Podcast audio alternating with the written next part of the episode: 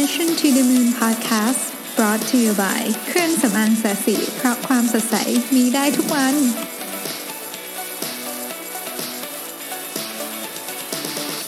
สวัสดีครับยินดีต้อนรับเข้าสู่ Mission to the Moon Podcast เอพิโซดที่ 121 นะครับ คุณอยู่กับรวิทยานุสาหะครับ วันนี้เรามาต่อในตอนที่ 2 นะครับ ของหนังสือ Whiteboard Business Model that Inspire Action นะครับเมื่อวานเราเราพูดกันไป 2 หัวข้อแล้วนะครับ ใครยังไม่ได้ฟังไปฟังเมื่อวานก่อนก็ได้นะครับ เพราะมันอาจจะต่อกันนะครับ เมื่อวานเราพูดถึงเรื่องของ culture เรื่อง change นะครับ วันนี้เราจะพูดถึงเรื่อง การเป็นนำทีมนะครับ การนำทีมแล้วก็การสื่อสารนะครับ แล้วก็เรื่องของ collaboration การเติบโตด้วยนะฮะ ก็จะเป็นพาร์ทที่เหลือของหนังสือเล่มนี้ทั้งหมดนี่นะฮะ ก็ต้องบอกว่าอย่างนี้ครับ part นี้เขาเริ่มต้นมาด้วย quote ที่ หลายคนอาจจะคุ้นเคยนะครับ ผมชอบมากเขาบอกว่า I'm not afraid of an army of lions led by a sheep I am afraid of an army of sheep led by a lion นะฮะซึ่งมี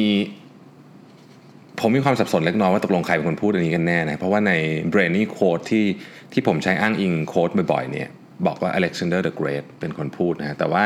ในหนังสือบอกว่าเจงกิสข่านนะครับถ้าท่านไหนทราบต้นต่อที่แท้จริงยังไงก็ก็ เล่าให้ฟังด้วยนะฮะก็คือพูดง่ายว่าสรุปว่าโค้ดนี้บอกว่าเเราไม่กลัวกองทัพที่เป็นกองทัพของอฝูงสิงโตที่ถูกนำโดยแกะ แต่เรากลัวกองทัพของแกะที่นำโดยฝูงสิงโตต่างหากเพราะฉะนั้นก็ต้องถามว่าเราเป็นแกะหรือเป็นสิงโตกันแน่ในการนำกองทัพนะเพราะว่าจริงๆเนี่ย ผู้นำมีความสำคัญมากนะฮะก็ต้องบอกว่าทุกวันนี้เราพูดกันถึงเรื่อง soft skill hard skill อะไรเงี้ยนะครับ เยอะมาก มันก็มีค้ดหนึ่งของอ Rockefeller นะครับที่บอกว่า the ability to deal with people is as perishable a commodity as sugar or coffee and I would pay more for it than for any other commodity under the sun นะครับก็คือความสามารถในการสรุปง่ายๆคือความสามารถในการต่อรองกับคนเนี่ยมีความสำคัญมากนะฮะ management style ของแต่ละคนก็แตกต่างกันออกไปนะฮะมันมีประเภทที่ถ้าเปรียบเทียบเป็นการเป็นผู้ปกครองเนี่ยมันก็มี abusive parent นะก็คือคนที่แบบโอ้โหแบบดุด่าว่ากล่าวเยอะๆกับ negligent parent นะครับก็คือไม่สนใจเลยนะฮะใครอยากทำอะไรก็ทำนะฮะแล้วมันก็มี collaborative แต่ว่าถ้า collaborative เนี่ยซึ่งเป็นทางที่ดีที่สุดเนี่ยก็จะไม่ได้เป็น parent แล้วจะเป็นลักษณะของ partner นะครับซึ่งนี่คือวิธีการที่ ที่เราอยากทำมากที่สุดนะทุกบริษัทในยุคนี้เราอยากเป็น collaborative partner กับทีมงานนะครับ การจะ collaborative ได้ก็ต้องคุยกันให้รู้เรื่องก่อนนะฮะเราคิดถึงฉลามแต่เราพูดไปเป็นปลาตัวเล็กๆอย่างเงี้ยอันนี้ก็ทำให้คุยกันไม่รู้เรื่องนะฮะและเมื่อต้องการที่จะเปลี่ยนแปลง ขอให้ทำแบบตัดสินใจมาเด็ดขาดแล้ว แล้วก็ทำให้แบบต่อเนื่องนะครับ จบ นะครับเป็น process ที่ชัดเจนไม่ไม่ไม่ไม่ทำแบบเป็น tentative แล้วค่อยๆทำอย่างเงี้ยนะฮะเพราะว่าแบบนั้นเนี่ยมันมันจะไม่จบสักทีนะครับนึกถึงเวลาเราดึงพลาสเตอร์ที่เหนียวเหนียวๆอะพลาสเตอร์ที่เป็นแบบ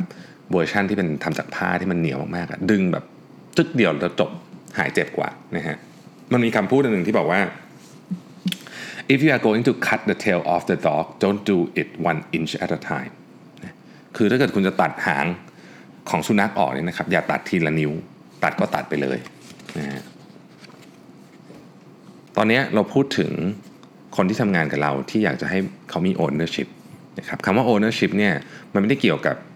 หุ้นที่อยู่ในบริษัท แต่มันเกี่ยวกับ ownership ของงานนะฮะหุ้นนั้นจะมาทีหลัง ถ้าทำได้ตามความคาดหวังเนี่ยทุกอย่างที่อยากได้มันจะมาทีหลังนะครับความแตกต่างของ owner คนที่เป็นมีความเป็น owner คนที่ไม่มีความเป็น owner มันแตกต่างตรงนี้ครับ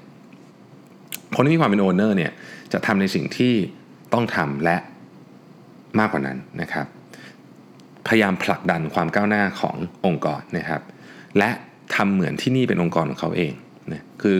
ถ้าเกิดว่าเราทำยังไงกับของที่เราเป็นเจ้าของเราก็ต้องจะทำแบบนั้นเหมือนกันนะครับ คนที่มีความเป็นเจ้าของเนี่ยจะ สงสัยกับสิ่งที่เคยทำมาก่อนหน้านี้เสมอว่าเฮ้ยมันถูกต้องหรือเปล่านะครับ แล้วก็พยายามหาทางออก กับกันคนที่มีคนที่ไม่มีความเป็นเจ้าของเนี่ยจะทำเฉพาะสิ่งที่ตัวเองถูกบอกให้ทำแล้วก็จบแค่นั้นนะครับ ถึงเวลาก็ตดจบไปไม่ไม่มีไม่ได้เอางานนั้นมารับผิดชอบอะไรกับชีวิตคือเหมือนว่า ไม่ไม่ได้แสดงความรับผิดชอบในในงานที่ทำนะครับมากไปกว่ามากไปกว่าสิ่งที่ถูกสั่งมานะครับ แล้วก็ ใครทำอะไรมาก่อนหน้านั้นยังไง ก็จะทำอย่างนั้นต่อไปแหละรู้สึกว่าก็โอเค ก็มันก็เป็นอย่างนี้แหละนะครับ แล้วก็บ่นกับปัญหาแต่ไม่หาทางออกนะ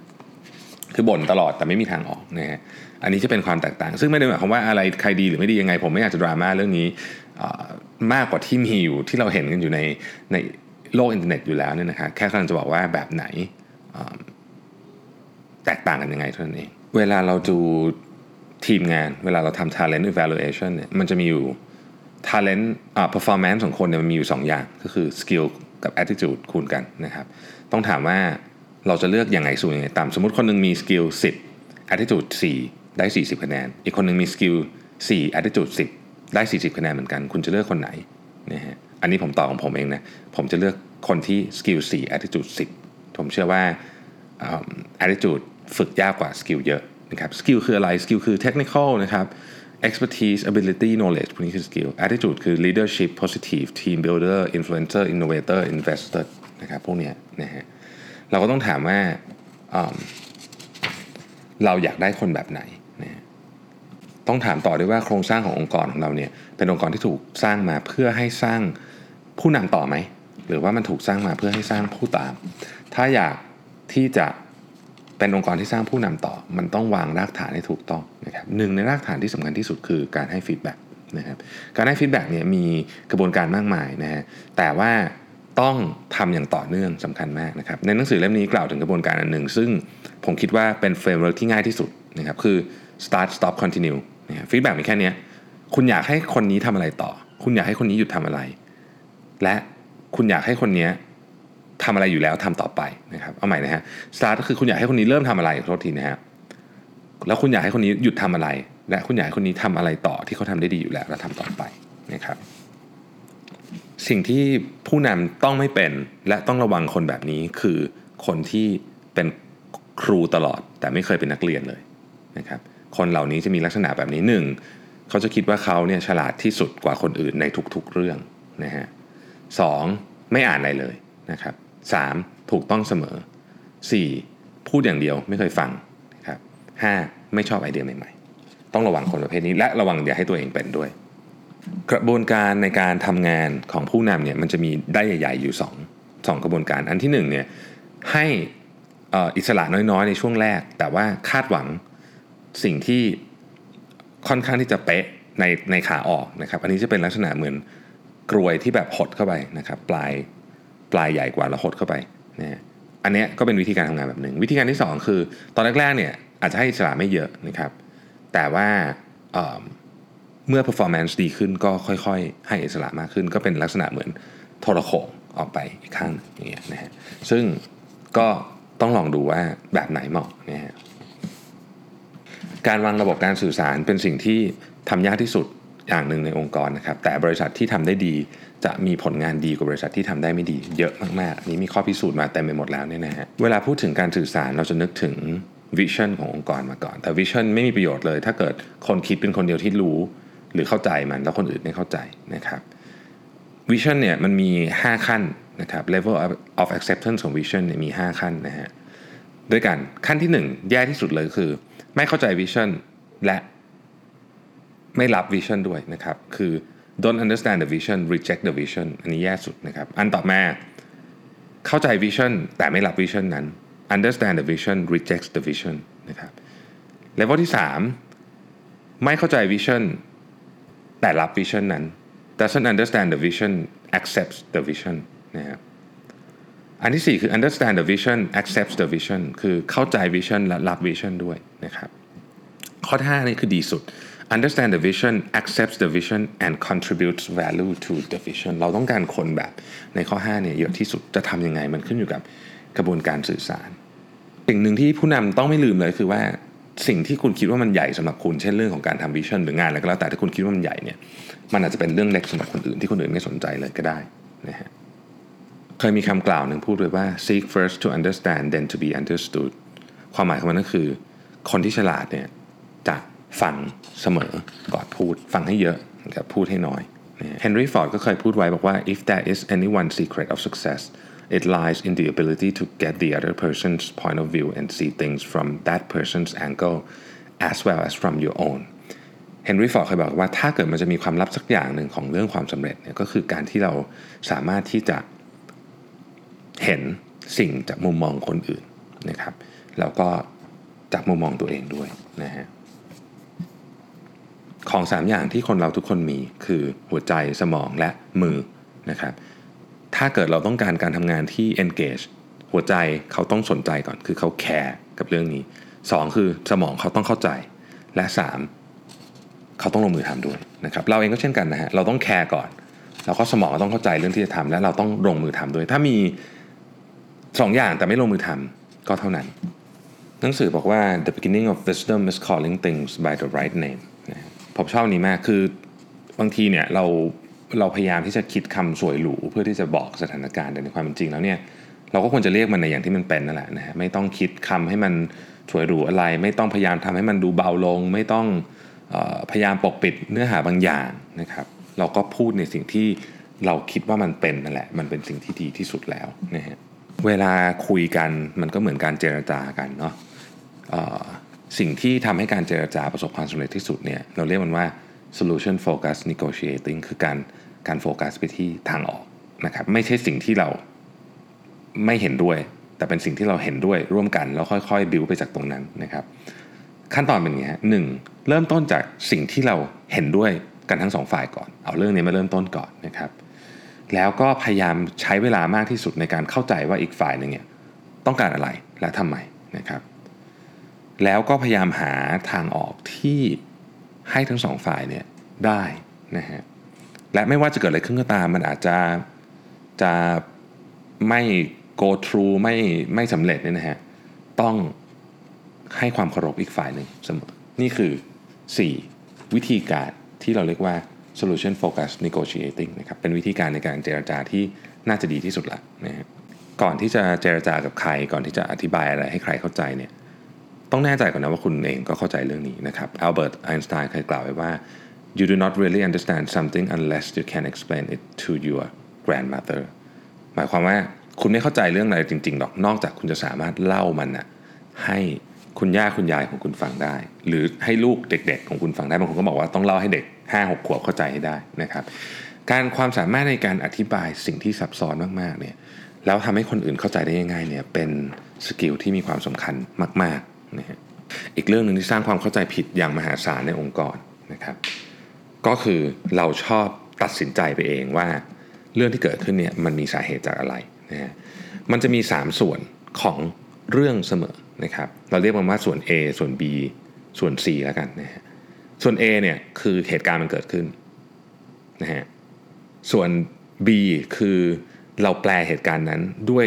ความรู้ที่เรามีด้วยสิ่งที่เราคิด ซึ่งมันอาจจะถูกหรือไม่ถูกก็ได้นะครับ ส่วน C คือเราเนี่ยก็มีอารมณ์บวกอารมณ์ลบนะครับแล้วก็การพฤติกรรมออกมากับเพื่อที่จะตอบสนองกับเหตุการณ์นั้นนะครับพราะว่าอย่างนี้แล้วกันมีเพื่อนร่วมงานคนใหม่ หรืออาจจะเป็นอีกแผนกหนึ่งที่คุณไม่ค่อยได้เจอเนี่ยนะครับวันหนึ่งเขาก็เดินเข้ามา คุณก็ยกมือทักทายเขานะครับเขาก็เดินผ่านคุณไปโดยแบบเฮ้ยทำเหมือนไม่มีอะไรเกิดขึ้นนะฮะ คุณก็สรุปเลยว่าเฮ้ยคนนี้เป็นคนแบบนิสัยไม่ดี มีนิสัยที่แบบหยาบคายจังเลยทำไมฉันทักแล้วไม่ทักตอบนะฮะคุณก็เอาเรื่องนี้ไปนินทาเขาในกลุ่มไลน์กลุ่มของทีมคุณ หรือว่าคุณอาจจะทำอะไรบางอย่างที่พูดอะไรรับหลังเข้าไปว่าแบบเฮ้ยคนนี้นิสัยไม่ดีนู่นนี่อะไรอย่างเงี้ยในความเป็นจริงก็คือคนที่เดินเข้ามาคนนี้เขาอาจจะกำลังคิดเรื่องที่เขาเพิ่งได้รับข่าวว่าแม่ของเพื่อนสนิทเขาเสียอะไรอย่างเงี้ยอยู่นะฮะคืออันนี้เป็นเป็น เป็นเหตุการณ์ที่ที่ผมเคยเจออะไรคล้ายๆแบบนี้นะฮะซึ่งกว่าจะเข้าใจกันได้เนี่ยคือมันไม่คุยกันไงก็เลยไม่เข้าใจแล้วก็แอดซูมเนี่ยของเราไปเองนะฮะดังนั้นเนี่ยถ้ามีอะไรถามไปตรงๆเลยนะครับอย่าแอดซูมหัวข้อต่อไปคือเรื่องการเติบโตฮะเฮนรี่ฟอร์ดเนี่ยเคยกล่าวไว้ว่าทัศนคติในการทำงานเป็นเรื่องที่สำคัญมาก ทัศนคติในการพัฒนาตัวเองก็เป็นเรื่องที่สำคัญมาก นะครับคำพูดหนึ่งที่เป็นคำพูดที่คลาสสิกมากๆของเฮนรี่ฟอร์ดคือ whether you think you can or think you can't you're right คือไม่ว่าคุณจะคิดว่าคุณสามารถทำได้ หรือคุณคิดว่าคุณทำไม่ได้เนี่ยคุณถูกทั้งคู่นะครับเพราะว่าถ้าเกิดคุณคิดว่าคุณทำไม่ได้เนี่ยมันทำไม่ได้แน่ๆอยู่แล้วนะถ้าคุณคิดว่ามันทำได้มันมีโอกาสที่จะทำได้ ตอนเด็กๆเนี่ยคุณแม่ผมเคยให้กรอบรูปอันหนึ่งข้างในเนี่ยเป็นเป็นคล้ายๆกับวิธีคิดเรื่องนี้นะครับที่ถูกเขียนนะฮะมัน มันเป็นคล้ายๆกับของที่เขาให้กับคนที่ทำงานที่ IBM นะครับผมไม่รู้เหมือนกับคุณแม่ออกมาจากไหนนะเพราะคุณแม่ผมไม่เคยทำงาน IBM แต่ว่ามันเป็นของที่ผมชอบมาก แล้วก็ผมยังเก็บไว้จนถึงทุกวันนี้นะมันเขียนว่าอย่างนี้ครับ the winner is always a part of the answer the loser is always a part of the problem คือคนที่เป็น winner เนี่ยจะเป็นส่วนหนึ่งของคำตอบเสมอ คนที่เป็น loser จะเป็นส่วนหนึ่งของปัญหาเสมอ the winner always has a program the loser always has an excuse คือคนที่เป็น winner เนี่ยจะมีจะมี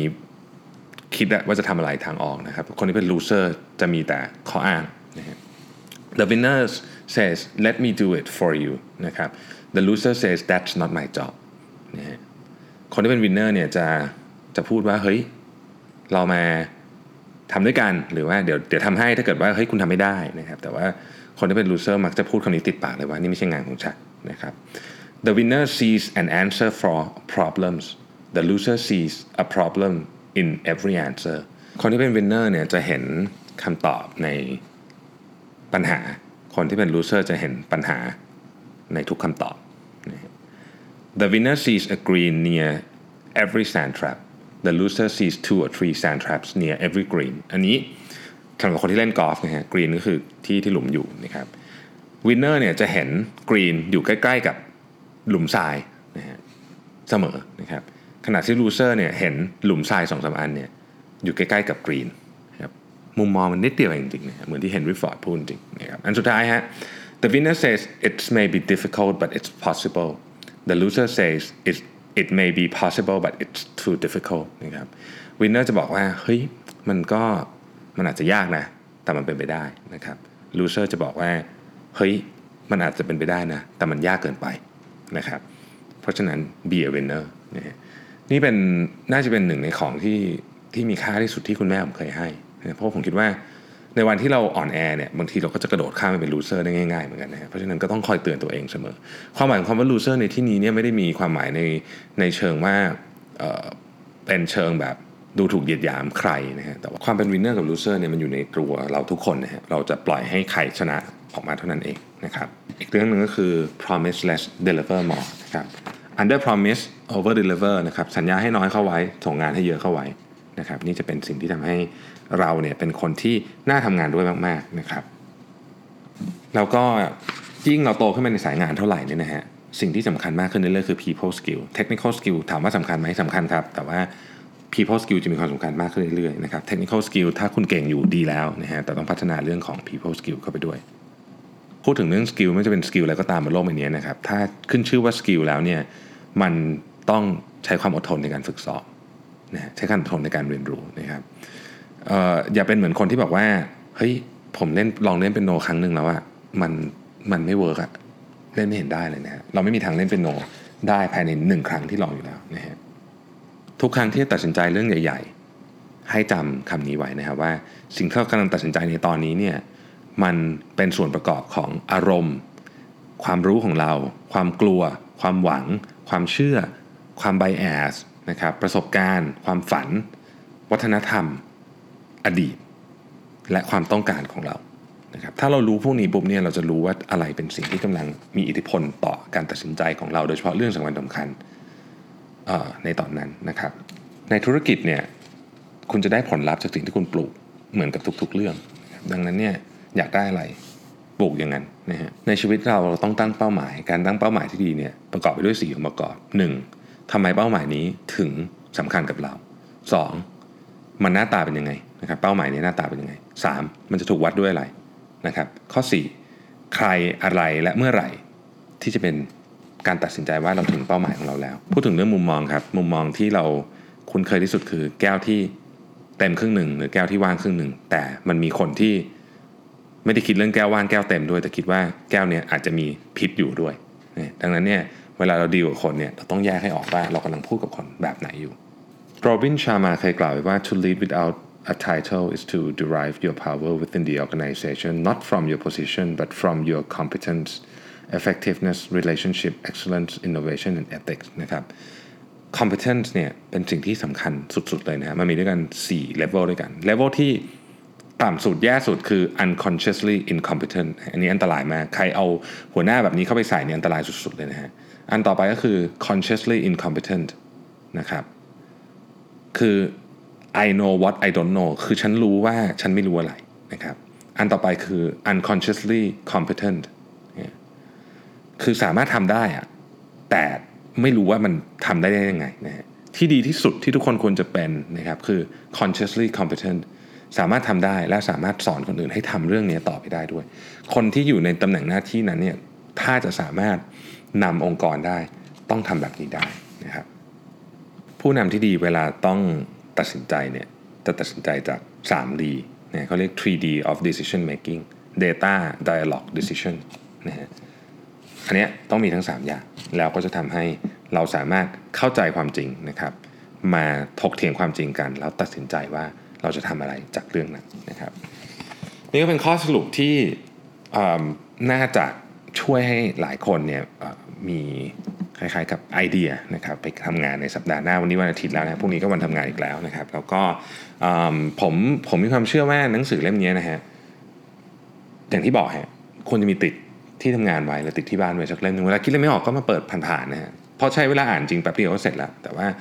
มันช่วยให้เรากระตุ้นสมอง ซึ่งผมชอบหนังสือประเภทนี้มากนะฮะที่แบบสามารถหยิบมาดูเมื่อไหร่ก็ได้ แล้วก็ช่วยให้เรากระตุ้นความคิดแล้วก็ทัศนคติที่ดีๆออกมานะครับผมก็ยังไงวันนี้ต้องขอบคุณมาก ๆ นะครับ ที่ติดตาม Mission to the Moon Podcast แล้วเดี๋ยวพรุ่งนี้เรามาพบกันใหม่ครับ สวัสดีครับ